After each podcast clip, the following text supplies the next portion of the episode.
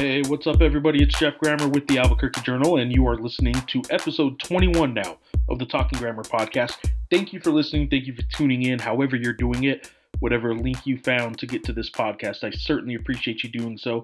Getting good feedback now that we got the podcast up and running again for the 2019 2020 college basketball season. Again, for those that don't know, I cover the Lobo basketball team for the Albuquerque Journal, and this podcast is primarily focused on the Lobo basketball team the conversation I had this week, a long one. I really thought it'd be about a half hour, and I ended up recording more than an hour with my guest this week, who is Craig Snow, the former Lobo assistant who went on for five years to be the head coach and then athletic director at New Mexico Highlands, and came back just this offseason to the new title of special assistant to the head coach, uh, that being Paul Weir. And Paul and Craig are friends. They became friends in the profession through the years and uh, did a lot of collaborating with each other, Craig Snow actually talks about he actually credits Paul for for the success he had at New Mexico Highlands as a coach, kind of teaching him how to implement a style that Paul, since he got the UNM job, talked about wanting to implement with the Lobos, but hasn't frankly had the success that that Craig was able to have at the D2 level at New Mexico Highlands last year when they went to the NCAA Division II tournament. So I talked to Craig a little bit about that, what brought him back to Albuquerque and to the University of New Mexico. We talk about his pre coaching days when he was at Evansville and played for the Purple Aces. As I record this, um, I interviewed him actually on Tuesday afternoon, and as I record this now, the uh, this intro, his Evansville Purple Aces already pulled off the upset later the later on Tuesday night, November 12th, and uh, beat number one Kentucky. So the timing was good. Uh, I knew it was coming. I figured Figured once Evansville beat Kentucky, people might want to hear from one of their old stars from yesteryear, Craig Snow. And uh, I do think Lobo fans are going to really appreciate some of the uh, the context Craig puts into what they're doing on the court and how they're trying to maximize, as is a word he uses quite a bit, maximize the offensive talents of a lot of players on this team. And, and that's pretty much what his job is. He does an awful lot of offensive, specific um, training, evaluating analytics and stuff like that. So he's he's kind of the offensive guy on the staff. Uh, Dan McHale, the the new assistant coach, is kind of the defensive guy.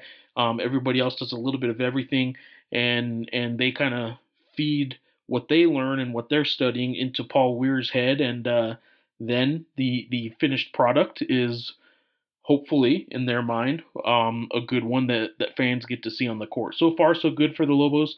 They won two games. Now one of them was against a Division Two Eastern New Mexico team last Wednesday. Comfortable win. Their next win against the Cal State Northridge team that was without its best player, but again, comfortable win. That's what the Lobos are supposed to do. And frankly, in a lot of it's been a long time since the Lobos beat a team that was decent, um, like Cal State Northridge is, um, with or without their best player. That's an okay team. And it's been a long time since the Lobos beat a team like that and did it comfortably and didn't didn't sort of play down to the competition and uh, have lulls that allowed the other team to get back into it. This was a, wire to wire kind of win. I, I, guess technically it wasn't wire to wire. I shouldn't say that.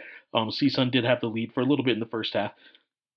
But point being, this was a comfortable win for the Lobos, and fans are starting to see uh, why this year's team has so much offensive potential. And that offensive potential is what Craig Snow is basically spending his days doing, trying to figure out how to get the most out of that offensive potential. There's a lot of ball dominant guards on this team, and how do you play them together and keep everyone happy? We talk a little bit about that. We talk about his role at New Mexico Highlands. I, I really enjoyed him him delving into some of the some of the things he learned as a, a Division two head coach and athletic director, what brought him back to the Division one coaching level, and uh, then I also pick his brain a little bit about analytics. I'm I'm into analytics. He's a, a very, um, very much into analytics at a much higher level than I am, of course. But uh, without further ado, let's do this. Let's get into this conversation I had with Craig Snow, the special assistant to the head coach of the UNM Lobo basketball team.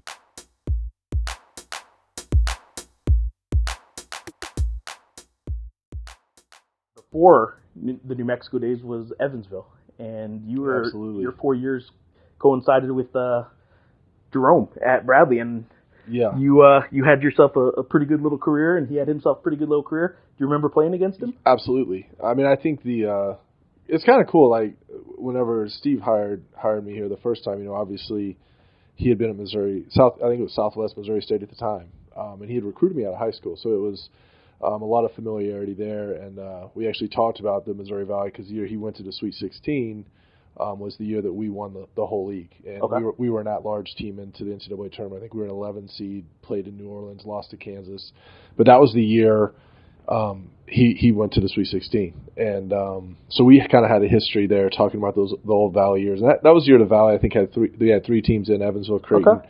and, You guys had it uh, and rolling. Steve's team.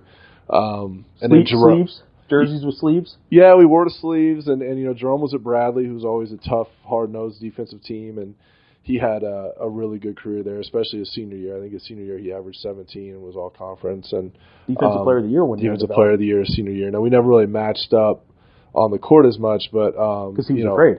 no, it had nothing to do with fear. it was it was more of like positional stuff. But we had some great games. We actually had a game at we t- we talked about it recently at Evansville. It was like we were down like 24 early in the second half and came back and won in overtime. And he talks about the practices that that coincided with that um, after the fact. But he was a great player, and and even like Alan Huss, who was here Yeah. um, previously, like in between. Um, we all intersected the same years. Like we were all there the exact same four years in Missouri Valley. Um, you know, Jerome at Bradley, Alan at Creighton, and, and me at Evansville. So a lot of common common threads there. All right, I will put all three of you on on the uh, comparison table. Then your best year, all all three of you, the the best year in the Valley. Who was the best player of the three of you? For the best year, I think I would have to probably say Jerome's senior year, Was the best of the three of probably the best of the three of us. I think he averaged 18, was defensive player of the year. Um, I would I would probably have to give him the nod on the best single year for sure. And your senior year? My senior year, I was preseason player of the year, um, coming off a junior season. Um, Was your averaged- junior year your better year then? Uh, a lot of people would say my sophomore year was my best Okay. year. Um, I, I was a four-year starter, so I played all four years and had a good career.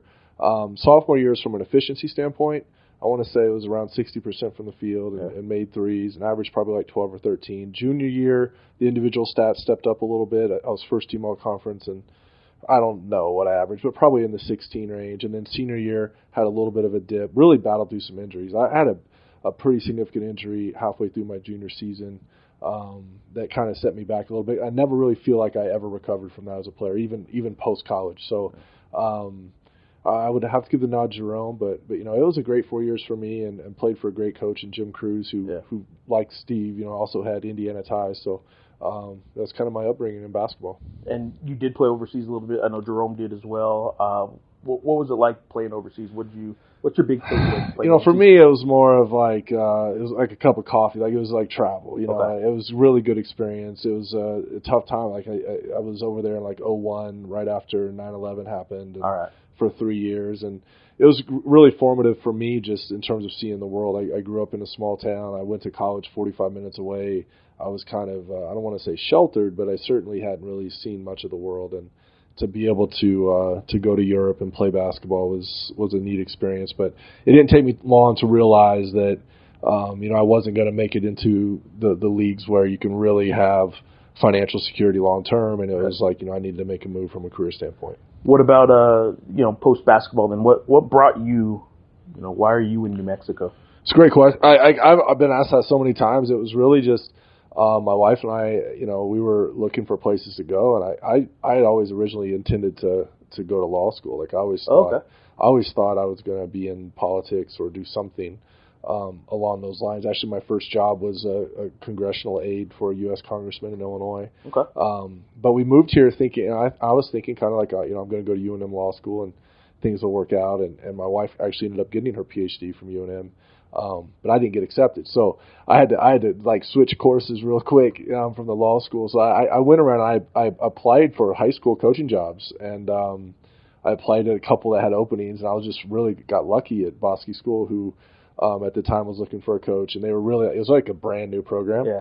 Um, and I was really young at the time. I was probably 25 Yeah. um, when I got my first head high school coaching job, and um, I'm really lucky they they believed in me. You know, from from the standpoint of uh, giving me an opportunity because I went from that to being the AD there also to got really kind of lucky in a break whenever Steve got the UNM job because I had someone here that I connected with. So um, it's kind of was it through interesting. Crews? I mean, or is it through- the southwest? Well, or south, it- what- sorry, Southwest Missouri State. Um, well, Stephen recruited me in high school. His dad actually was funny. I was in here one day at practice, and Sam was. Uh, Sam's great, by the way. He's he's fantastic. He's an unbelievable person. Um, Sam was joking around with me. He's like, "Well, you're from Mount Carmel, yeah? I remember. You know, they used to have a pretty good player. I went and seen him play in high school. I think his last name was Snow.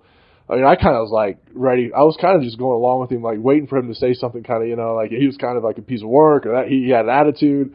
Um, but He- he didn't I had no, he had he didn't know that was me at the time, so it was like a really good intro. Um, but uh, no, and it, it really came down to you know coaching high school, being here at that time. Um, both Steve and Noodles kind of you know watched me coach their kids in AAU from a standpoint of uh, having them, and I think just being having that relationship and close bond was able to you know be able to get on staff the first time. What was it like being on staff here? What uh, What's your big takeaway from your first stint at UNM?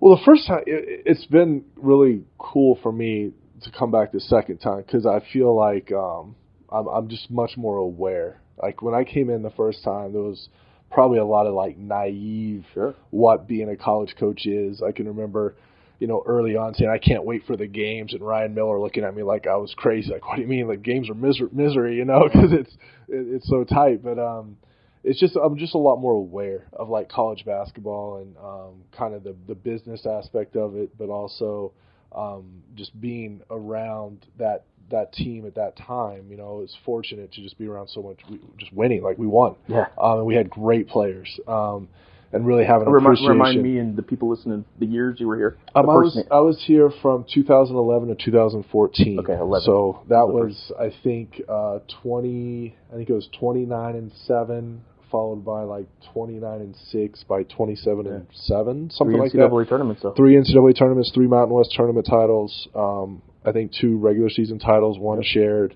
Um, really good players and, and really good coaches. I don't know if one was shared.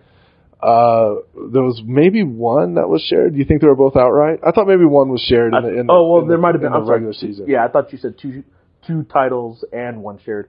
The last one wasn't shared. I'm not trying to bring up one three one. I mean, Oh, bad, oh, bad memories yeah, or anything. we but we lost that last game. I mean, I can still, I still couldn't watch that. You know, like have you not watched that game? I couldn't watch it from. Uh, I mean, I I could watch it obviously. I mean, we watched it after the game Sure. because we had to prepare for them coming into the next week. Oh, that's right. And you guys did Um, beat. and we again, beat them. But you know most what's what's amazing know what about I'm referencing, but it is the San Diego What's amazing State. about coaching though is like the the one three one the, the the shot we ended up with at the end of the San Diego State game was a Kendall three that he missed, yeah, and the shot that we ended up with at the end of the game in the in the Mountain West tournament was a Kendall three that he made. yeah, Like, and that I was mean- the only difference. And and one goes in, one doesn't. Um, you know that was an unbelievable environment there. Thames got going. I mean, the, we we were really we had a lot of momentum going into that into that Well, eight there- minute media or twelve minute media.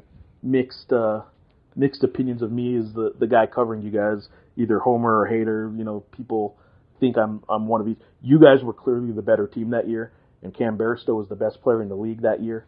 Um, you give the player of the year to the team that wins it all, and San Diego State won it all that year. But uh, you you play that game ten times. You played it a week later, and you guys won. You you play that game ten times, and uh, I think you guys win seven or eight of them. Um, I thought you guys were the better team that year, but but that that's why basketball. that's why you and- play the game. Yeah, that's why That's you why play, you the, play the game. game. That's the classic why you play the game kind of thing. Um, what what led to your leaving UNM? for it just opportunity really like you know I, I was really you know when when you're in a successful organization like we were at the time like there's upward mobility and, Yeah. and you uh, you know I was hired in the video spot and and we had a successful season and after that um, I was able to get promoted into the operation spot and then and then Steve left for UCLA and those you know that day I mean I was talking with him like he he basically said I want you to come with me um, and as the process kind of unfolded, sitting down with Craig, he offered me another promotion to stay here um, To assistant. to assistant. So you know, for, for, so to be in this, really, I was hired in August, and less than 24 months later, I've I've, I've kind of channeled through two spots. Um, you know, I felt really good about that, and so staying here was was really like for me, it felt like a really good opportunity, and, Yeah. and um, staying here. And that was that first year, the 13, that was the first season. uh, yeah. So you know, you, you go video to ops to assistant in, in a span of really less than two calendar years, but That's what everyone hopes for when they get into. it doesn't happen very often. Yeah, it doesn't happen very often. I mean, uh, you can look at just the history of those positions. It's just really, it's really difficult because it's so it's such a competitive business from a the recruiting standpoint and others. So I was I was really fortunate that that um, you know I had that opportunity and and then I've always wanted to be a head coach, you know, and and I've always kind of had an affinity for the state of New Mexico ever since we moved here. So it's it, it was an opportunity to get promoted within, and then and then an opportunity to be a head college coach here presented itself, and at the time I felt like it was really the the, the right move. I, I thought that you know, like any new head coach comes in, you know, they probably at some point will want to kind of have their own staff, and Sure. um, I didn't know how much more I could climb the climb here. Um, it felt more like maybe this is an opportunity for me to go be a head coach, run my program, build a program. That's what I've always wanted to do. Um, you know, Coach Neal supported that. He helped me get the job, and Your wife was already done with her PhD. My time? wife had finished her PhD. She was working at UNM. I mean, it. You know, she's very was really on board with us with us kind of making that transition.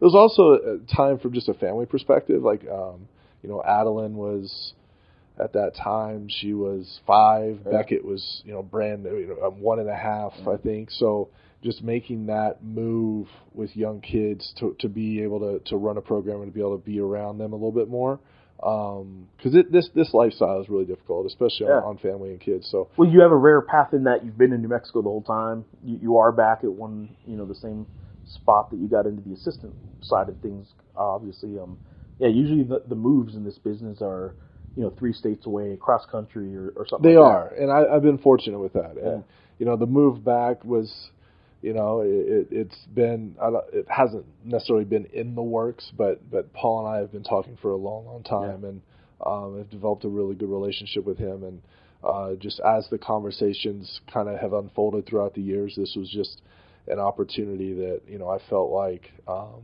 was good to get the family back into Albuquerque and um, and just to to see what we could do with this team. Well, I don't know how far down the road you guys got on this, but I mean, there when he became head coach at New Mexico State, there was at least some conversations about is it the right time for you to get back into Yeah, I mean, we talked pretty that, seriously. right? I mean, there, there was pretty serious talks about. Um, I mean, I went down there and talked to him a couple times, and um, and we just always stayed close Yeah. through, throughout throughout the, the year. And you know, our relationship's kind of funny because it's mostly just centered as business. You know, Yeah. there, there's not a lot of like, hey, how's how's how the kids doing? Yeah. You know, it's it's it's always been about really. you guys are friends, but it's it's like it's very friends. heavy work friends. Yeah. Yeah. I mean it's about basketball and it's about um, the business and it's about how can we get better and um, there's a lot of idea sharing and it, it, it's it's been really um, it's been a really good relationship for me. I mean I, I credit um, our championship last year to the style of play that he brought here Yeah. and we were just able to implement it in a conference and and with with different kind of kids where it was incredibly successful. You guys are doing the same stuff.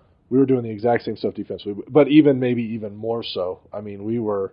I, I want to say, I mean, we were forcing 20 turnovers a game. We were averaging nearly 90 a game. We were shooting a ton of threes. Yeah. Um, it was like a perfect storm for us that we we stole a lot from the way he coached it. You know, and it was an idea that whenever I went to Highlands the first time, I, I mean, I always talked about like uh, it was w- with Brandon. You know, Yeah. um, that I wanted to be like the Cincinnati of the RMAC. Like that was our idea. We want to be a full court pressure. Like we were just miserable to play. It took me until Paul showed me how to coach it to be able to do it. Yeah. If that makes sense. So like like we we spent. I came down here and spent a lot of time at practice. Watched how they implemented it. Watched every single game, and uh, had a team that kind of bought into it. Um, but without that relationship, there's no way we get to where we were. Your first hire at New Mexico Highlands though was Brandon Mason. What was what was that like uh, having him around for the first season? It was great. I mean, Brandon's an unbelievable person um, and communicator, Yeah. and uh, I think we had been on staff together here for two years um, and developed a good relationship. And I think uh, it was just a good opportunity for him just to like, you know, just for the first time go out and recruit, um, and which is he's unbelievably talented at. And And I don't want to pigeonhole the guy. Um, I think a lot of assistants get pigeonholed as recruiters, and and I think Brandon gets a lot of credit for a lot of recruiting that goes on here, um, which which is good. Credit's good. Um, but I don't want to pigeonhole the guy. But but he is a hell of a recruiter, isn't he? No, it's just communicator. Yeah. I mean, I mean, I think it's bigger than just recruiting as well. I think he communicates well with the players we have on the team. I think he communicates well with with uh, the coaching staff. I think he communicates well with boosters. I mean, he communicates all the way around. Um, but he also has a good feel for the game. I mean, he played for a really good coach. Um, I mean, a great coach, Hall of Fame coach, Yeah. um, and Coach Henson, who thinks the world of him. Um, and I, I thought at that time it was like it was just a no brainer for me. And it didn't take long for New Mexico State to to call it. He was with Yeah. me one year, and Um, and then Paul was on. Paul and Marv were on the phone with me saying like, "Hey, we want to get Brandon back." So it was. I was really happy that he was able to kind of at least jumpstart, you know, the the recruiting part and, and kind of cut teeth. Um, you know, early on with with, with me at Highlands because he helped bring in a lot of talent. I mean, that second year um, we were there. I mean, uh, we we had like uh, brought in some really good players. Yeah. I, mean, I think our entire starting five is playing professionally still, and um, and some guys we probably see- shouldn't have had. I was gonna say you probably don't see that too often from the D two level, where a starting five is, is playing. You know, what three years later now? Yeah, exactly. Um, I did tweet something last week when you guys played Eastern, and, and I, I honestly didn't mean it as as a knock, but I think some people took it as that. Um, you guys played Eastern in your season opener here at UNM, and out front, you know, their, their bus that they took up here was Portales Rams um, high school bus. I can and, relate with that. And I, well, I tweeted a picture of it and just said that's the D2 life. And Yeah. I think some people thought I was taking a shot. I, I genuinely didn't mean it as that, and I I take shots on Twitter all the time. I'll, I'll own up to when I am taking a shot. Yeah. I didn't mean it as that. That that is kind of the D2 life a little bit. it's a grind, man. It's tough, a right? grind. I mean, I'll give you an idea. Yeah, give me because you guys had road trips where you'd play back to back days in different cities up in the RMAC, right? Well, let me tell, uh, just take you through the conference tournament last year. So we we're, we play at Colorado Pueblo and win in the last game of the season. And like the way the the RMAC um, tiebreaker had to be made by Colorado School of Mines. Like it took like I had every formula possible. Um, so the mines had to know. Like, There's only one school the yeah, league they, they probably the had. They probably did the tiebreaker formula just knowing that you know um, the the coach at Highlands couldn't figure it out. Yeah. But I mean, the whole way back, we thought we were going to Denver. So I mean, our whole, whole plans were okay. We're going to go play Regis. We we had them beat. We we were up in the last two minutes. We lost the game. It was in the high 90s. Uh, a game where Quan Mitchell had 40 um, right out of Christmas break. We were thinking we're going to Regis. Well, by the time we get home from like the three-hour trip, it's you're Bus. going to St. George. Just to be clear, to bus play- ride, right? Bus ride. Yeah. You're going to St. George, Utah to play Dixie State. So that that right in and of itself is like, oh crap! Like one, that's one team we didn't want to play. I think they had won like 15 straight games. They they were on an amazing win streak at the time. They had finished second in the league. So we get we end up tied for like fifth. We get bumped all the way down to seventh, and we have to go to Dixie State, the place no one wants to go and play. Um, we're fortunate enough that uh, President Minner at the time allowed us to buy one-way flights. So we bought one-way flights to Vegas, um, and then rented three vans. So we had three But even that, like, I mean, you're saying you're fortunate. Yeah, okay, that that helped a little bit, but It did. You're talking one way flights to not where you were going. one way flight to not the destination. We we get off in Vegas. We're in three minivans. We we and this is like in a matter of days, right? Yeah. So like Sunday night, we we fly in um, late. We got in late. It was like around midnight in Vegas. Um, we get in the minivans. We drive the two hours to St. George, get to sleep, practice the next day, play and beat Dixie State on that next Tuesday. So now we're like, after the game, we're back at the hotel. Okay, well now we're driving to Denver from St. George, Utah. This was right around the time you might remember, like there was that avalanche on I seventy in between Yeah. like Grand Yeah. Junction. So this that's our route, and this is almost the exact same time that that's going on. So we in three minivans spend the whole next day. We're up early. We get on the road. We're doing like the conference call for the Final Four from like um, gas stations in the on in the middle of Utah and and uh, and western Colorado. Um, drive to Denver. Um, end up beating um, Regis in the semis Yep. by a good amount, and then we beat um, Black Hills State um, in the championship. Get in the minivans the day after. Drive back. We're talking now we're to a Sunday. Now we're point. to like Sunday. Then we've spanned through. So we've drove. We've we've flown to St. George, Vegas, Yeah. driven to St. George, driven to Denver, dro- drove back. We actually did our um, parade. Fortunately, a guy in a pickup truck came to me- meet us on the outside of Vegas because they did it. Like the the police were there, and we had a huge parade when we got back. Um, and I was in the minivan behind. Uh, but we drove three minivans through the entire trip. You drove uh, three mini rental minivans, Rental minivans the entire trip where we won the RMAC. and including the the three minivans were in the parade. they were in the parade. it was pretty cool. I mean, it, but that was like you get accustomed to some of that, you know, Yeah. like it doesn't bother me to, and that's something that I do think it really helped me from, uh, like I don't like the first time I was here, and maybe it was partly just I kind of grown up a Steve Alford fan, and um, like he was the guy I was trying to emulate in the backyard. Like I kind of had some maybe some stars in my eyes with with what everything was and just level of basketball. Sure. Like I see none of that now. like and it just it, it, it helped me like from a, a humility standpoint and just from a understanding like how much impact we can have and what we can't and just just the the consistency and the work ethic that, that I think it takes to be successful. And I think um, that's really helped my approach this second time around. So you couldn't get plane tickets from at least Denver. no, we I thought about it. You guys probably needed a better AD. I mean, at that time, well, yeah. I mean, uh, thankfully, I mean, thankfully, the AD was able to call the president at the time. Like, I think, I think the uh, Well, how long were you AD though? uh, two full basketball seasons. Okay. So it was like October of uh, the years kind of run together, but I had two full basketball seasons, about two years. Is the admin side of college athletics still something you? I mean, you don't know, or It- you? it's kind are of you back in coaching now. What? What is? Yeah, I mean, it's kind of presented itself, and, and there's a lot of admin that happens with this particular position here, but um, I don't know if it's a skill set that I kind of like work my way into in positions or or what. But um, I enjoyed it. I enjoyed the athletic director side. I think what I missed was the interactions with the athletes, and Okay. I and I knew um, that that's something long term um, that I would miss. And you know, I, they gave me that opportunity at, Highlands, and I, I appreciate that. And um, from a from a coaching standpoint, you know, just being able to be there with the guys and be a part of a team.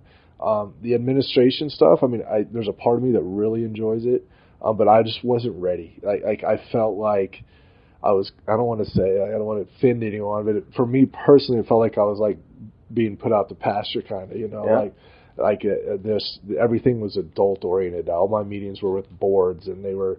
I was going to regents meetings and presidents council, and uh, we were talking about like A lot more um, handshakes when you're yeah, than just handshakes, bumps, and we were yeah, coach. exactly. I we were we were talking about other things, and um, I just I, I could tell I was going to miss out. I wasn't ready to get away from the the being on in a road locker room after a win, and and um, being there whenever those good things happen. I could just I could just tell for me I wasn't ready to to kind of slide away from that. Well, I mean, I- as you were AD, I mean, I, I enjoyed some, you know, brief conversations we had about, and we don't have to get into all the details about it, but you know, just even like the viability of football and college athletics and and some of that kind of stuff that that every now and then you and I would text back and forth about, and it's it's interesting. It does kind of open your eyes to not not just what you think is the right way to do certain things, but once you're in that position, you realize sometimes those notions you had about man why do they do this? Like you, you just know that what they're doing is wrong. What what those people that are running the show is doing wrong. And then you get in that position, you realize sometimes there's a, there's a reason for a lot. There's another side to it. Yeah, absolutely, really absolutely right. Like you know, it was cool at Highlands because we were at a place where like our football program made money. Yeah. When you look at it on the big picture, Mhm. you know, of of of having 19 to 22 scholarships and bringing in 110 athletes Right. in tuition dollars and, and, and other revenue alone, and then the the trying to figure out like do scholarships really cost money? Or are they like a zero sum? You know, like Yep. how does how does that work into the accounting? And obviously, that's Um, all been a big topic around here in Albuquerque Absolutely the last right. couple of years.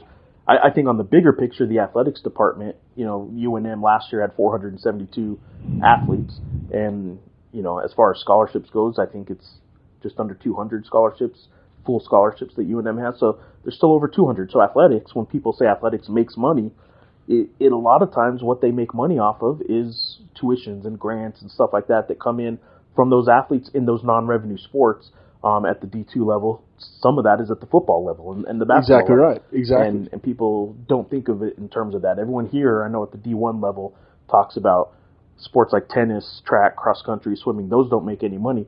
Well, actually, it does for the university. Exactly they're- right. They're paying some tuition and they're bringing money in, and people never really think about it like that because the bottom line of their tuition dollars isn't going to the athletic department. It's a weird, tricky kind of thing. Um, and that's why I think when, when sports were cut here at UNM recently, that was a big part of the discussion that I don't think ever probably got properly, uh, you know, reported on, um, but even discussed. I think at the open meetings level, at the regents meetings that kept going on, I, I don't think people ever really talked about the impact of the university. It was just looked at as an athletic department thing. Yeah, and, and every every place is different, and you know you And I say that not good or bad. I'm just saying I don't think it ever actually. yeah, every got- place is different. For for me, it was like at, at New Mexico Highlands in Las Vegas, New Mexico, athletics can be used as a great enrollment driver. yeah, And like if if you took every if you took athletics away from Highlands, let's say one out of every four kids on that campus would be gone. Um, so like the kids that are actually there, staying there, Um, you're giving them opportunities. So like whenever I was leaving, we were under the talk of like how do we look to add the the current offerings that we have, Yeah. and how can we find a funding model to where we know that this is going to make us money um, as a university. So like that's but that's a, a school that size, and then you go to like schools like in the SEC, it's a totally different conversation. Um, the amount of money that's coming in based on the Yeah. revenue generating sports and all the other things that that's a different conversation. And like if you model, if I would have wanted to model like New Mexico Highlands, let's say after Alabama, that would have been a Yeah. big mistake. Um, uh, just like if Alabama tried to model it after me, it would have been a big mistake. So like all these models that are there, every place is unique and every place is different. I think it's just that recognition is one thing that I, I kind of took away from it. And you know, there's a lot. The one thing is about that position, there's a lot of tough decisions that have to be made, and Yeah. um, and that's and that's something that uh, you know I, I learned through just through being in that in that seat, although at a at a, at a small school division Well, everybody. I, I think what I learned um, through the past few years here is when people don't like what they read or, or don't like something that's going on, they they scream for context. Well, what does other schools do? You know, what is it like at you know other Mountain West schools or other schools around the country? Sometimes it doesn't matter because New Mexico is is where we are right now, and and the state has its own issues it's facing, as Yeah. opposed to you know co- comparing University of New Mexico athletics to, to Boise State athletics just isn't like there's not real context there just to say this is what Boise State does because they're facing a whole different set of circumstances within their state legislature or within their state with finances and stuff like that. And, and I do think that uh, it's worth remembering that it, it isn't the same everywhere, but there's reasons for that, and it's reasons that aren't just athletic sometimes. Yeah, it's just how can we be successful? It's no different than you know. I, I would just go back to like uh, a team that the team that I had last year. Like if we would have played conventional basketball and like like all the other schools in the RMAC do for the most part, it's half court offense versus half court defense, as opposed to us making it more like guerrilla warfare. Like we're going to pick you up and do things you don't like to do, Yeah. and we're going to try to take you out of all this other stuff. We're a 500 team. Like so, like what whatever situation you might be in is trying to find that unique ingredient and, Sure. and mixture that, that it takes to be successful. And it, that's the same in the athletic department as it is in a basketball team. and sometimes it works, sometimes it doesn't. Um, you're back here now in this position. You're back at UNM, and I'm curious how much of what you learned at Highlands you're doing on a daily basis, or or you're presenting, you know, coaches meetings or something like that that you think you can directly tie to your time at Highlands. Well, I, one thing that I know there might be a bigger yeah, picture I mean, kind of abso- thing, absolutely but- right. But um, you know, it was it was it's been uh, a journey for sure. Like the last five years, like I mean, there's been definitely ups and downs, and um, I I would say the biggest thing is just the from from a, the context of like offensive basketball, like the the philosophy of of uh, letting your guys play. Yeah. Like like I mean, just letting letting our it's gonna kind of mold itself, but like there's no secret that that we have a, a talented group, and, I know uh, Paul's mentioned it numerous times in almost every press conference maybe about the talented offensive pieces. Yeah. Um, but just mixing that together and letting them, you know, letting their instincts take over. And I think Co- he's done an amazing job of like just putting them in the right positions and. Um, and even though it's not perfect right now, it, it's it's going at a pretty high rate from a team standpoint. I think it's as it as it forms itself, you know, from a from a philosophy standpoint, uh, you know, my personal philosophy on offense is the more rules you put in, if you put something in, you have to take something away. So if, if the more rules and, and and things we put in, you're taking away their instincts to be who they are, Yeah. and and we have to sometimes get out of the way to let them take over um, what they can do, and that I learned that through the last five years of being a head coach that the more I got involved, the less they were involved. And the like by the end of last year, it felt like I wasn't even coaching. Like it was such a good like lesson for me in teaching. Like because like the more the teacher does their job, the less they become involved as the Sure. subject matter increases. Right. So like the idea of a teacher is you teach, teach, teach, teach, teach. By the end of it, you're more of managing than anything else because you've you've taught it well enough Yeah. and I think we and I think Paul's a really good teacher and I think as you you'll see our team develop I think you'll see that to where there's a lot of natural stuff that takes place. So I think the downside of that, or the risk, maybe not the downside, but the risk of that, is there are moments in games. Um, one of the knocks I get um, from from fans that, that aren't bought into Paul and, and just aren't. First of all, some some Lobo fans will probably never be bought in on a guy who came from New Mexico State. There's some level of that, um, but just like there was with Craig and, and to a lesser extent Steve, there's always going to be people that constantly uh, write into the journal or, or whoever the beat writer is and have a problem with the coach doing this or that. One, I think, um, common criticism of Paul is letting the letting him play that you're talking about is well he's not even doing anything. He's not coaching. Like you know that's three possessions in a row and he didn't do anything to change it. Sometimes letting players play is letting them play through something as well. Mm-hmm. Um, and and I I say the risk, not necessarily the downside, because when it works, it works great. But but the risk is you are going to have those moments sometimes where it looks pretty bad and it looks like the coach isn't doing anything. Um, what do you what do you say to that when when fans see that? Is that a, is that on you as an assistant to step in and tell Paul to do something that he was going to let him play through, or is that just is that I just mean, the coach letting kids play has that risk? I do think like there's so much stuff that goes on during a basketball game that is also in the the head coach's mind. Mm-hmm. So, you know, our job is to make sure that he's aware of what we might be seeing. Mm-hmm. So, if there's a situation where where, where um, let's say like in the, in the Northridge game where we're in a we're in a 21 possession stretch where we scored 12 points and you can just kind of feel there's not a lot of rhythm or lot, a lot of flow or let's say defensively did you guys um, have a 21 possession stretch with 12 points? Uh, roughly. Okay. Yeah. Um, kind of like midway through. But there was there was a lot that was going on for context that. for people that don't yeah the, that, was, that's was, not good. That's not very good. But when you when you take the seven then you look at the other 55 possessions when there was about 87 points that's that's good. So like trying to figure out those moments, right?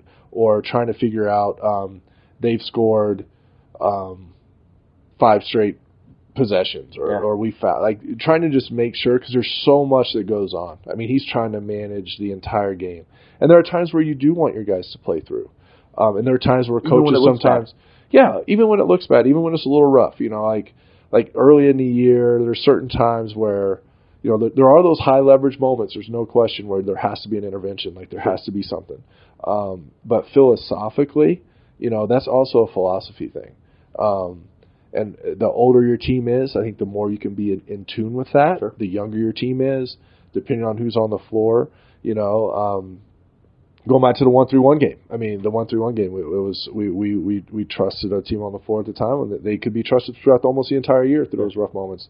Um, but why it, wouldn't you? They're all senior. Absolutely all right. Guys. I mean, I think you look at it, and no matter what, there's always going to be hindsight. Um, sure. It's going to be outcome based um, in terms of like a lot of assessments on coaches. It's going to be based on outcomes as opposed to based on what the bigger picture might be. So, I mean, our job is to make to make coach aware of it. You know, like, hey, this is what we see is going on.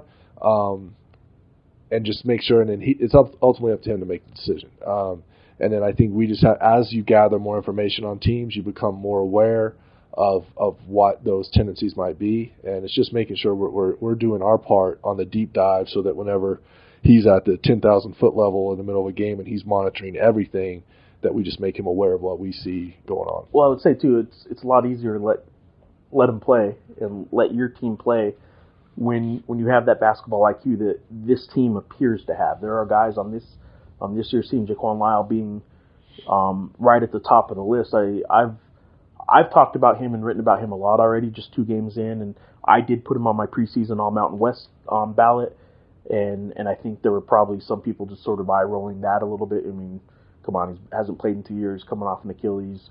Um, there's a reason it didn't work out for a guy like that at his previous place. You know, that's just the local beat writer probably being a little bit of a homer there. But I mean, the the guy plays basketball like like uh, like a coach. Like I mean, he sees things that I haven't seen here um, that often, and and uh, I'm curious your thoughts on a guy like Jaquan Lyle when it comes to the basketball IQ and having guys like him when you're letting the team play. It you need guys like him that can kind of take over, right? Yeah, and I, I think as not the, just individually. Yeah, absolutely. No, you you you um you know it was the one thing that I mentioned to to Paul when I really first started watching Jaquan this summer into the fall. It's like there are guys that that are trying to learn their position, and there are guys that that are trying to learn the whole game. Like so, like he not only knows what his position does, he knows the other four guys on the floor, yeah. and he has a really good feel um, for the proper basketball play. And like and like you said, you're not necessarily putting it in his hands to score you know, you're running plays for him to make the right decision. Yeah. And I think as as he he's only going to get better. You know what Rust, i- you know, and we have you know the the challenging thing with three lead guards that have all Right. spent some time, you know, out of the game for a year, um, is how long will that rust still be around? Yeah. And those guys have done an amazing job of of like in, when the games have started, like there's just been there's been small improvements, and actually I would say some significant improvements from game to game, from from scrimmage to scrimmage, whatever. Yeah, from um, and I think it's only going to grow. I, I think you know we unfortunately it, it, it will only happen through gameplay, um, Yeah. where those guys will get the speed and everything fully adjusted. But he's he's been phenomenal. You know, I, I've known of Jaquan for a long time. Uh, I saw him play as a he's from Evansville. Um, he's he knows like people from my um, Tyra Buss who went to Indiana. I mean he Okay. he he knows Tyra because they were around the same age. Um, and uh, knows some different people. So like we we kind of have a similar upbringing in the game, and um, he's he's he's phenomenal talent, and um, you know we're fortunate to have him. there are going to be some rough spots. I mean, I, I just don't think, you know, I'm I'm not putting my money on a guy being out for two years and coming back from an injury like that, not having some rough spots that are still going to be ahead at some point. Um, you you hope those are you know confined to just a game or two or whatever it needs to be, but uh, the hope would be from your guys' standpoint that the rest of the team realizes that and and he realizes that that it's just a you know hopefully confined to a small amount of time like but he's probably going to have a rough spot at some point. Can this team you know get over that? Yeah, I think so. I mean, I think every team, That's what every yeah, absolutely, every team, every every player goes through a stretch where there's adversity, and you know this guy does plays well or doesn't play well, and you know things happen. I, I think that happens with every team. Um, the great teams are able to overcome it. The great teams are able to to win a game when one of their leading scorers has an off night, or or one of their best players has an ankle injury. Like the best teams win those games. Um, the the good teams win some of them. The bad teams don't win any of them. Like we we're gonna if we're gonna be a great team, we're gonna have to be able to overcome and still win those games. guys having an off night. What, whatever it might be, it might be foul trouble, it might be uh, food poisoning. Anything can happen, and I think it's just this group has the has the depth and I think the maturity to be able to handle that. But until you're in it and until you're going through it, you never really know Right. um, how how it will be handled. Um, I mean, hopefully everything's smooth sailing all year, but I just I, I know that's not going to be the case. I know there's going to be challenges here and there. okay big picture about this team i mean what do you what do you think about this roster and this team i mean i don't want you to well feel free to to make predictions on how far you guys will go but i mean the, i would think you you see what everyone else sees and that's the potential to to do what hasn't been done here in a few years I I mean, if I'm a Lobo fan, I, I think there's hope. yeah You know, I mean, there's there's players out there. The guys can play, and they, and, they, and when the lights come on, they've played the best. Um, so I think, uh, you know, being as uh, optimistic as possible, I think if these guys can keep getting better, keep gelling as a team, keep playing the way they are, keep playing as hard as they are, trying they coming in trying to learn, trying to get better. I, I think I think they can they can do what what we all want to do, which is to win a Mountain West title and go to the NCAA tournament and, and advance. So I think that's the, the, the opportunity that's there, and I, I think it, it would be silly for me not to say that because I, I mean I, I see it and believe it every day. So um, but you also realize how tough it is out of the mountain west a- to get that done It's now. so hard. I mean, you look at you it's look not at what coach you have speak. to i mean do. that's that's the truth. Yeah, I mean, really, unless you have an absolutely exceptional non-conference you and an exceptional conference, you're gonna have to win three games in March, and um, I think everyone's aware of that. I don't think that's a secret, and, and um, for us, it's just trying to get better because I think that we do have the pieces to to be a, an incredibly good team, and um, you know, there's good there's good balance, and you know, I think through the first two games, which is such a small sample to say, but to have six guys in double digits between ten and a half and fifteen, like, and to have, you know, Vance Jackson not there yet, like, Yeah. and, and he's going to be. Um, I mean, that's a that's a team that I think can can do a lot of good things. I think what's what's interesting about this team that you didn't see the previous two years. You weren't here, I know, but you you paid attention to what was going on. Two games in, you can tell there's an eight man rotation. Um, nine if you're going to Tavion the other night. I know there might be a ninth guy in. Paul has said he wants a ninth guy in when Vante gets here. He will probably be the ninth guy. With that doesn't mean opportunity's not there for those guys beyond the nine spots, but um, the rotation seems pretty set going into the season, which I think fans welcome. I think the uh, the roles of the players seem pretty set early, which I think people welcome. And uh, you see a guy like a Keith McGee, and people wondered why he's not the point guard in a time when, you know, why in the world would Keith McGee not be getting point guard minutes if, if a guy like a Drue Drinnon's leaving the team? Mm-hmm. Um, well, I think you see it now. I mean, you, you the guy's been great for two games, and if that's what Keith McGee is, the non-point guard is, well, maybe that's why. Maybe you guys had an idea what you were doing. Well, it's all those. Uh, they're all valid questions. I mean, I think that's one thing. Like we've had events here where like Lobo fans have come in. I'm always blown away. Like they ask good questions. I mean, it's about trying to put kids who are the most successful. I mean, yeah. Keith McGee is one of the best finishers in college basketball. Like when you watch him finish the basketball, and in, in just real general in, terms, in general, you don't put great finishers at the point guard spot in general. In what? Well, no, exactly. Like um, if he's if he's in the back, if he's yeah, yeah, but if he's constantly coming back to get the ball and to bring it up and initiate offense, it, it does limit the amount of times he can be out in front in transition. Yeah. And um, you know, can he? Does he have that skill set? Absolutely, has that skill set. But you know, it's also trying to plug guys in to to where they can really shine and yeah. do what what they do best. And um, you know, when he's out in front in transition and he's running the floor and he's running the wing and he can shoot the three, he can he can he can finish at the rim. He's been he's been really good, and I, I think just you know from where a coach is putting guys on the floor, they they can a lot of these guys have the versatility to play multiple spots, yeah. and is trying to, to to pin them into where we think they could be most successful.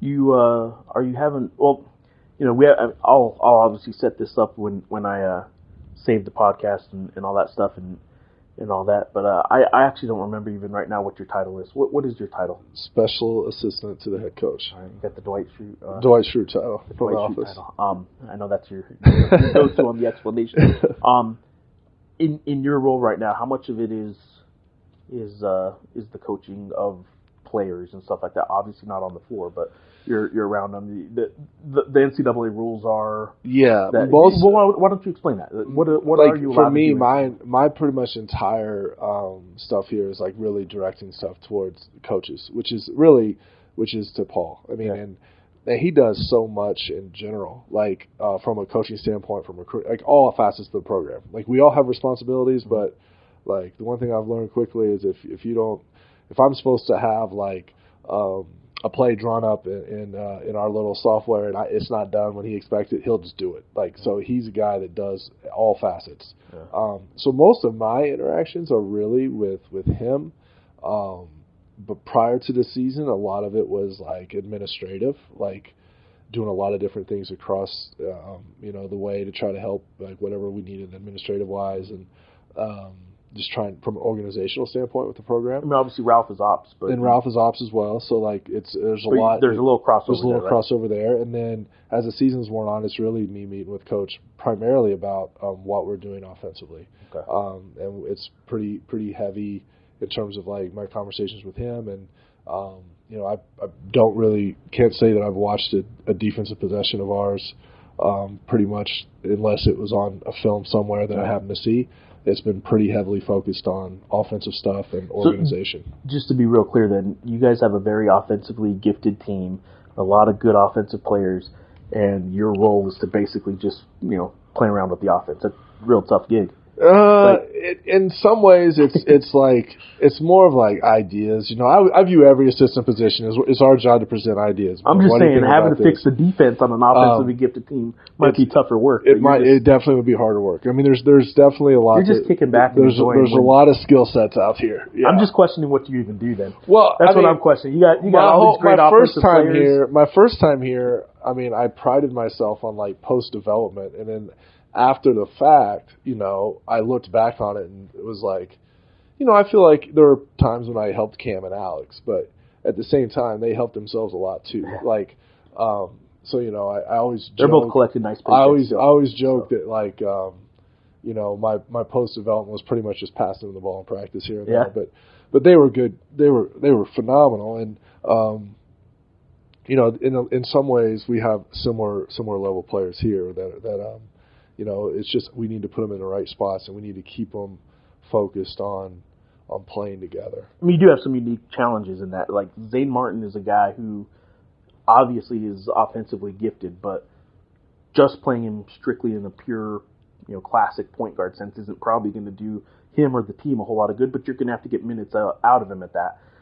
But that's not all you're going to do. When when people hear Zane Martin's playing point guard, um, he's not the classic. He's not ever really going to be Well, the classic yeah, point guard. that's and you get into those classic um, kind of like definitions. There's not a whole lot of that anymore. You know. I prefer to call them like primary ball handlers Yeah. or like chief decision maker. You know, whatever we want to whatever we want to label them as. Sounds like Dwight like title. yeah, it's like what who has the ball in their hands right. the most. Like LeBron James is not a point guard, Yeah, but he has the ball in his hands an awful lot. Yeah, You know, so like, who do you, who do you put the ball? In, where do we where do we want the ball in their hands to make the proper decisions for us to score? Not necessarily for them to score, but for us as a team to score at a high rate. Um, so when you say point guard, it, it's it, it could be labeled differently. you guys Um, really only have one point guard on the team. if you wanted to go true de- definition of like what the the old school point guard was, I would say JJ J.J. Caldwell fits that to a T. Um, so part of your role though is is look, Zane's really good off this, you know, even sides of the court and stuff like that. Like Zane's really good in this position, but we can't always have him do that when we have four other guys on the team. So Exactly. sometimes it's like figuring out where Zane might not be at, you know, his his hundred percent, but he doesn't have the biggest drop off in how it fits with everyone else on the team kind Yeah. of stuff, right? It's just And that's- individual some of that- individual strengths molded into a team concept. Like, Yeah. and it's just what is there any ways we can do to maximize this, and what what can we what can we do to maximize our team, and where do where do these guys fit together? Sometimes it's like playing guys together. Sometimes it's three man, you know, a three man plus minus, or like. uh uh, you know, we, we haven't really experimented too much with like uh, like WAP and CB together. Yeah. Like things that you want to explore eventually. I can't imagine you'll do a whole lot of that. I mean, I, I get you guys will some. How can't you try it? Because Mhm. it's so dangerous to have two really skilled offensive post players, as Lobo fans know um, in recent years from your previous stint. But uh, I can't imagine just because, and I got into this on, on Twitter last night with some people, because of your lack of, of depth at that five spot, um, I can't imagine you'll do that a whole lot.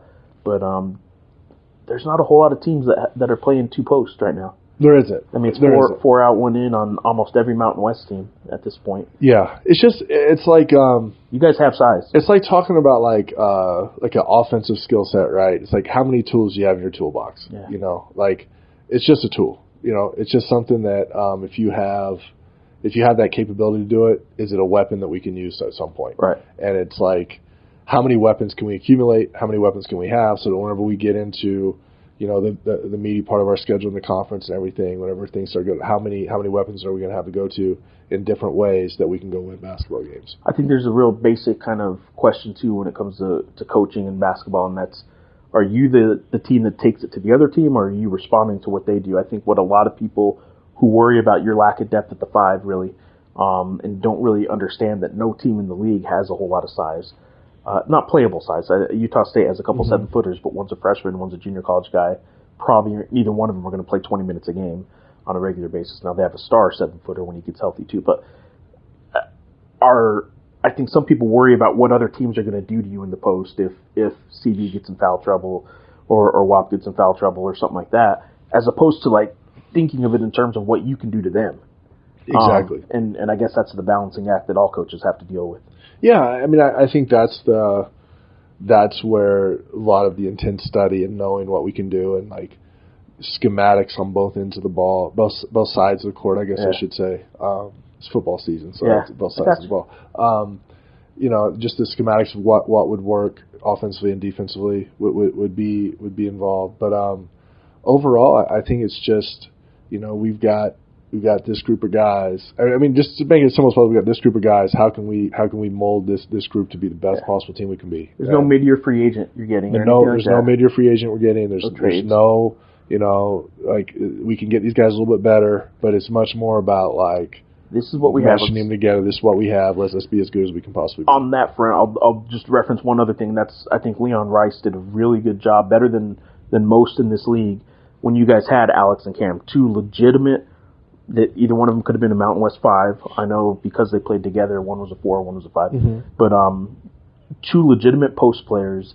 I thought Boise State did as good as anybody at making that matchup hurt UNM um, as best as they could, and uh, taking one of them out by by stretching Cam out consistently Absolutely. and they had a four every year that would go for a career high on you guys. Mm-hmm. Um, I, think Broplay was one guy. Uh, was it Thomas Broplay Oh or? gosh, yeah. I think he ended up in back, the tournament yeah. or something. Broplay. Broplay, who probably most people don't remember the name, but I think he had a 20 plus point Yeah, he against you did. guys stretching the four. He did. Um, James Webb had a, a, a record night Yeah. here in the pit. Now James Webb had talent, of course, but he never hit three pointers Nick Duncan and had, stretched a, you had a game too. Duncan had a game against you guys, so they they would stretch that four position out a lot, and um, that's the the cat and mouse or the, the give and take that sometimes you take it to them, sometimes they take it to you, depending on matchups, and and you sometimes you just have to live with it. Mm-hmm. Because how are you not them. playing Cameron Bairstow and Alex Kirk together? Yeah, the the key on being big in those lineups is you have to dominate the block and dominate the backboard. Yeah. If you don't dominate the block, dominate the backboard, you can't be big.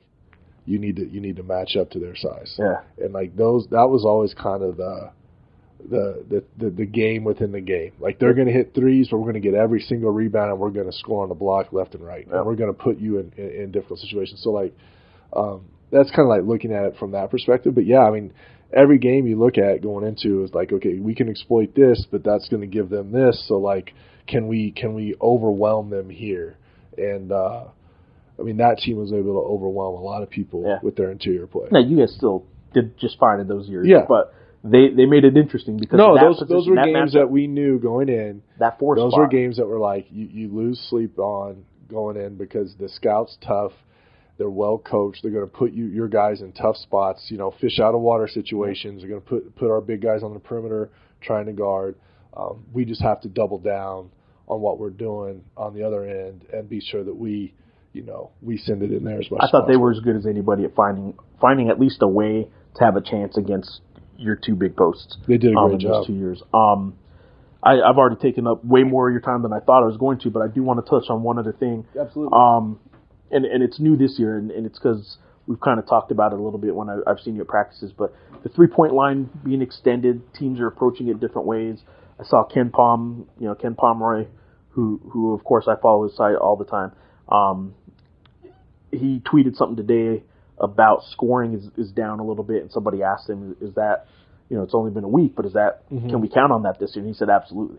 And somebody else is asking him, "Well, is it about the three point line?" I'm curious the two philosophical approaches to handling an extended three point line from a defensive perspective. Um, I know you're the offensive guy, or you're focusing on offense, but you, you do that knowing how teams are going to defend it.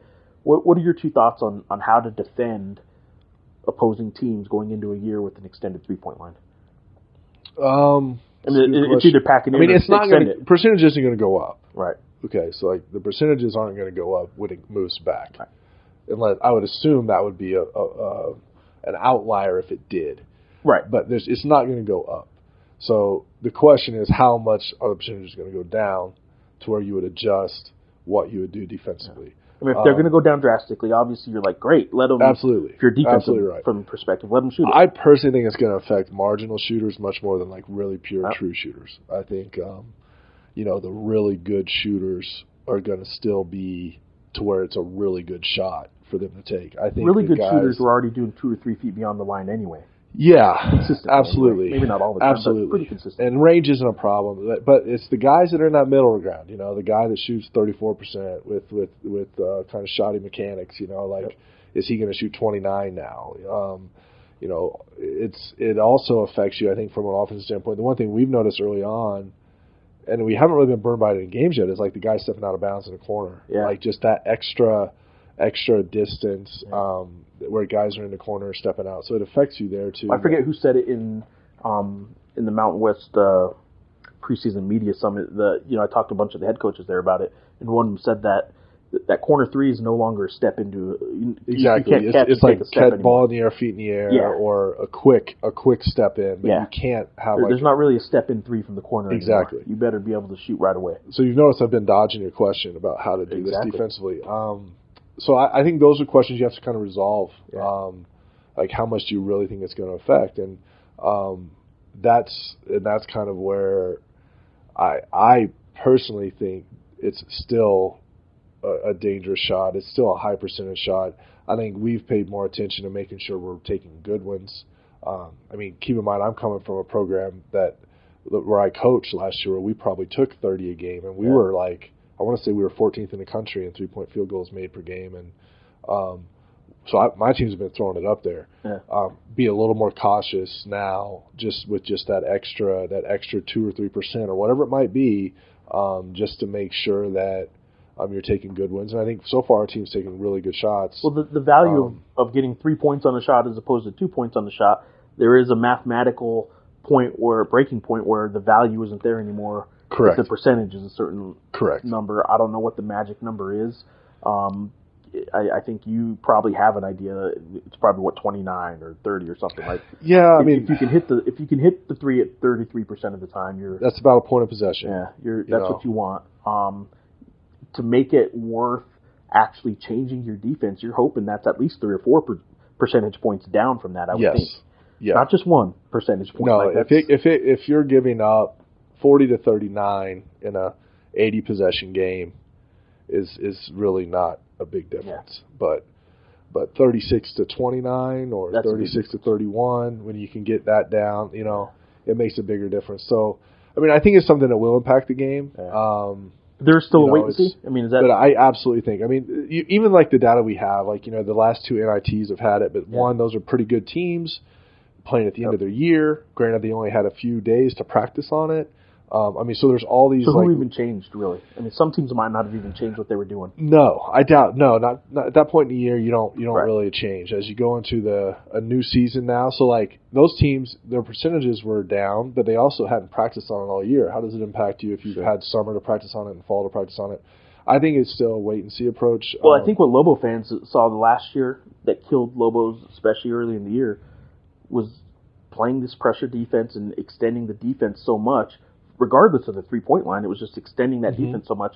So much space was created for fast guards to get in the lane and, and just be, you know, just kill the Lobos last year. Yes. When when fast guards could could use that space. If you extend your defense too much because of the three point line, you're creating that space Mhm. and putting guys like Carlton Bragg and Corey Manigault in jeopardy of getting fouls by guards just charging at him, you know, having Yeah. a free run at the basket. So it's also how teams get threes, right? Like you just Yeah. brought that up. So like sometimes it's not it's not your help side, it's not being able to contain the ball, or they're getting threes off of dribble penetration kickouts, or Yeah. some teams get threes off of post feed kickouts, or so like what do you do on the post feed kickout? Do you not dig on the post, or do you front the post, Yeah. or do you? I mean, we don't let it go in there. Like there's there's a lot that goes ball screen stuff too. Brian Dutcher ball screen a quote about absolutely it. right. He thinks Um, the, the pick and pop. The for, pick and pop is a, is going to be a harder shot because they're moving into it as opposed to like a catch and shoot, a true catch and shoot three where the the guards br- broken the defense down, they're coming into the paint at a stop and boom they hit a guy right on the money. Like that three, is that three really going to go down? Right. I don't know, but but Dutch is probably right. Like that that pick and pop where you're moving and You probably don't have to chase that four as much as you used to. yeah, I mean and those are all like also personnel based questions. You know, like um, when you watch guys shoot and, and But this is kind of this is some of the rhythm. stuff you do. hundred percent. I mean, from a from a standpoint of like KenPom, like I, I was into KenPom really early. Yeah. Like I'm talking 2008, like at Bosque School, they did an experiential learning thing where each kid signed up for a week, and mine was titled March Madness, and I would have like 25 kids in there, and we would do the offensive efficiency based on KenPom. Before he really came on Yeah. to the, the major scene, like I've been Before the Geoff Grammers of the world. before started. Geoff Grammers had even like heard even thought of like Sure. like points per possession and stuff like um, the basket the basketball on paper book that Dean Oliver wrote. Like I mean, I read that and it kind of got me. You know, I've never it. read that. You haven't. You probably should. I, mean, I'm into it. so we yeah. did like predictors. Like so, my whole point. I even had like some parents say, "Hey, can I come to this?" Because like like we, I was telling them about like the best predictors for NCAA tournament success, Yeah. which at the time was offensive efficiency. You know, at, at one point, it was like over the last ten Final Four, it was like no team lower than four in offense had gotten to the the championship game, and no team lower than twelve in defense had won it. So like like we were actually having having kids like their their their homework was come up with a formula for you to, to accurately fill out the NCAA bracket, and then we'll we'll, we'll chart these and we'll figure it out. I mean, I was doing that whenever um, you know I was a, a young PE teacher at Bosque School, so I've been in the KenPom for a long time. efficiency. I don't think people realize that you let a team score 70 doesn't mean the defense was bad. That's absolutely right. There's a lot. There's a lot that goes into it. In an 85 possession game, An 85 possession game is pretty good. rule of thumb still one. I mean, one point per possession, keep them You under know, or go above. That's what I. I put that in the column the other night. Yeah, I mean, general I- rule of in thumb. general, you know, in general, I think I mean, we had a 76 possession game, I think, against uh, CSUN. So if we get a point of possession, we, we would have won um, that one. Yeah. Um, so I think you look at the points per possession. I think one is like a, a really simple way to look at Yeah. it. Um, and I, I think, yeah, I mean, I think above one offense, below one defense, I think is, is fair to say would, would be okay. I think that's pretty much what I need. I did want to touch on that three point line. Uh, Let me ask one last KenPom one. This is probably more for me than most people listening anyway. But what is your go? You said efficiency ten years ago. Is if there's one go-to you know analytic that's not on the, the basic stat sheet that they hand out you know during timeouts or at the end of the game, what's one go-to stat right now that you think is a pretty big indicator? I know you go through about 500 of them, but like what, what's a go-to stat? I'll tell you mine. The last couple years when I'm trying to Um, predict games or I look at teams. I, I was really big on free throw attempts um, Mhm. per shot. Just if a team free throw rate is, the is- free throw rate, yeah. I I really like looking at that. If a team is going to foul you a lot against a team that's already drawn fouls a lot, you get a whole lot of chances at the line. I I liked the that team's chances, and that was one I went to a lot the last couple of years, and it seemed to be mostly successful. Obviously, some teams just don't foul, and, and they're still pretty good teams. Yeah. Um, but if, if you're fouling a lot and the other team gets to the line a lot, which Yes. UNM does, um, I, I like the the team's chances in that regard. Yeah. But anyway, what, what what's your kind of what stat do you like looking at first if you're trying to decide team A and team B are playing each other? Um, probably effective field goal percentage. Okay, Um, I mean, there's really those four factors, right? Yep. Like offensive rebounding rate, turnover rate, free throw rate, and, and effective field goal percentage. Like, so you, you need to be good at three of the four. yeah, Um, and it's hard to be good at all four because It's almost impossible to be good at all four. you- by by nature, if you're Exactly good at right. three of them, you're giving up one. If you're good at offensive rebounding, you're probably are you not going to be a good shooting team? Yeah. Are you going to be a good? T- you know what I'm saying? Like Yeah. you, you start to add all that stuff in. Um, so for me, the, if I had to pick one, it'd be effective field goal percentage, and that's the when you weight the value of the three point shot and what teams shoot, which I think we're currently through two games seventh in the country. Yeah. or close to. Um, so like that would Two be games. the that would But be you know that. two I mean, games, but you know that's that's, That's why people have been impressed for two games ab- with the offense. Exactly. Is- statistically, it's been a lot of that shot selection too. You know, it's like, are we taking good shots? Um, you know, are we getting the right guy shots? Like those those things are questions that you, that kind of evolve. But I would say that would be the first one. All right. All right, man. I, look, it's, I told you I think a half hour. It's been an hour now, so um, I appreciate the time. Uh, obviously, you guys got a couple games this week. Um, big road tests coming up next week. Um, big trip in Brooklyn coming up. Uh, do you look? I won't say look ahead, but I mean, are you already looking at any games down the road? Is there Not anything not you're excited about this season? Um, not long term. Like just uh, right now, like focus on Green Bay. Just from a, from a scouting perspective, Okay. I have to get a little bit ahead. So like day of the game, I'll, Yeah. I'll start to sneak Look at the sneak peek some. Yeah. you know, I'll look at some McNeese on on Wednesday morning, Okay. and usually cut that off about two o'clock. Uh, but um, so I'll look ahead a little bit to the next opponent. But in, all honesty, there's not like it's you have to just keep the next the next challenge, like because it can. Like, I I think it can overwhelm you if you start to Sure. to think too far down. But um, looking forward to not having to do minivans? Hopefully, you, guys have you never tickets. know, man. You, You, never have know. plane tickets to most games. We do have plane tickets to most games. Like, Well, I guess uh, maybe not next week. If you're driving down to El the, Paso, the, the hotels will be a little bit nicer, but um, You guys probably aren't know. flying down to, to UTEP in New Mexico No, State. So. we'll, we'll be on the bus some, but no, I'm definitely looking forward to the, what lies ahead. But but for the most part, it's just like it, it's just next next challenge. Enjoying being back? Beating Green Bay, love it, love it. It's been All great. right. Appreciate it. Thank you. Thanks, man. All right, well, there you go. There was my conversation with Craig Snow, the special assistant to the head coach of the Lobo basketball team.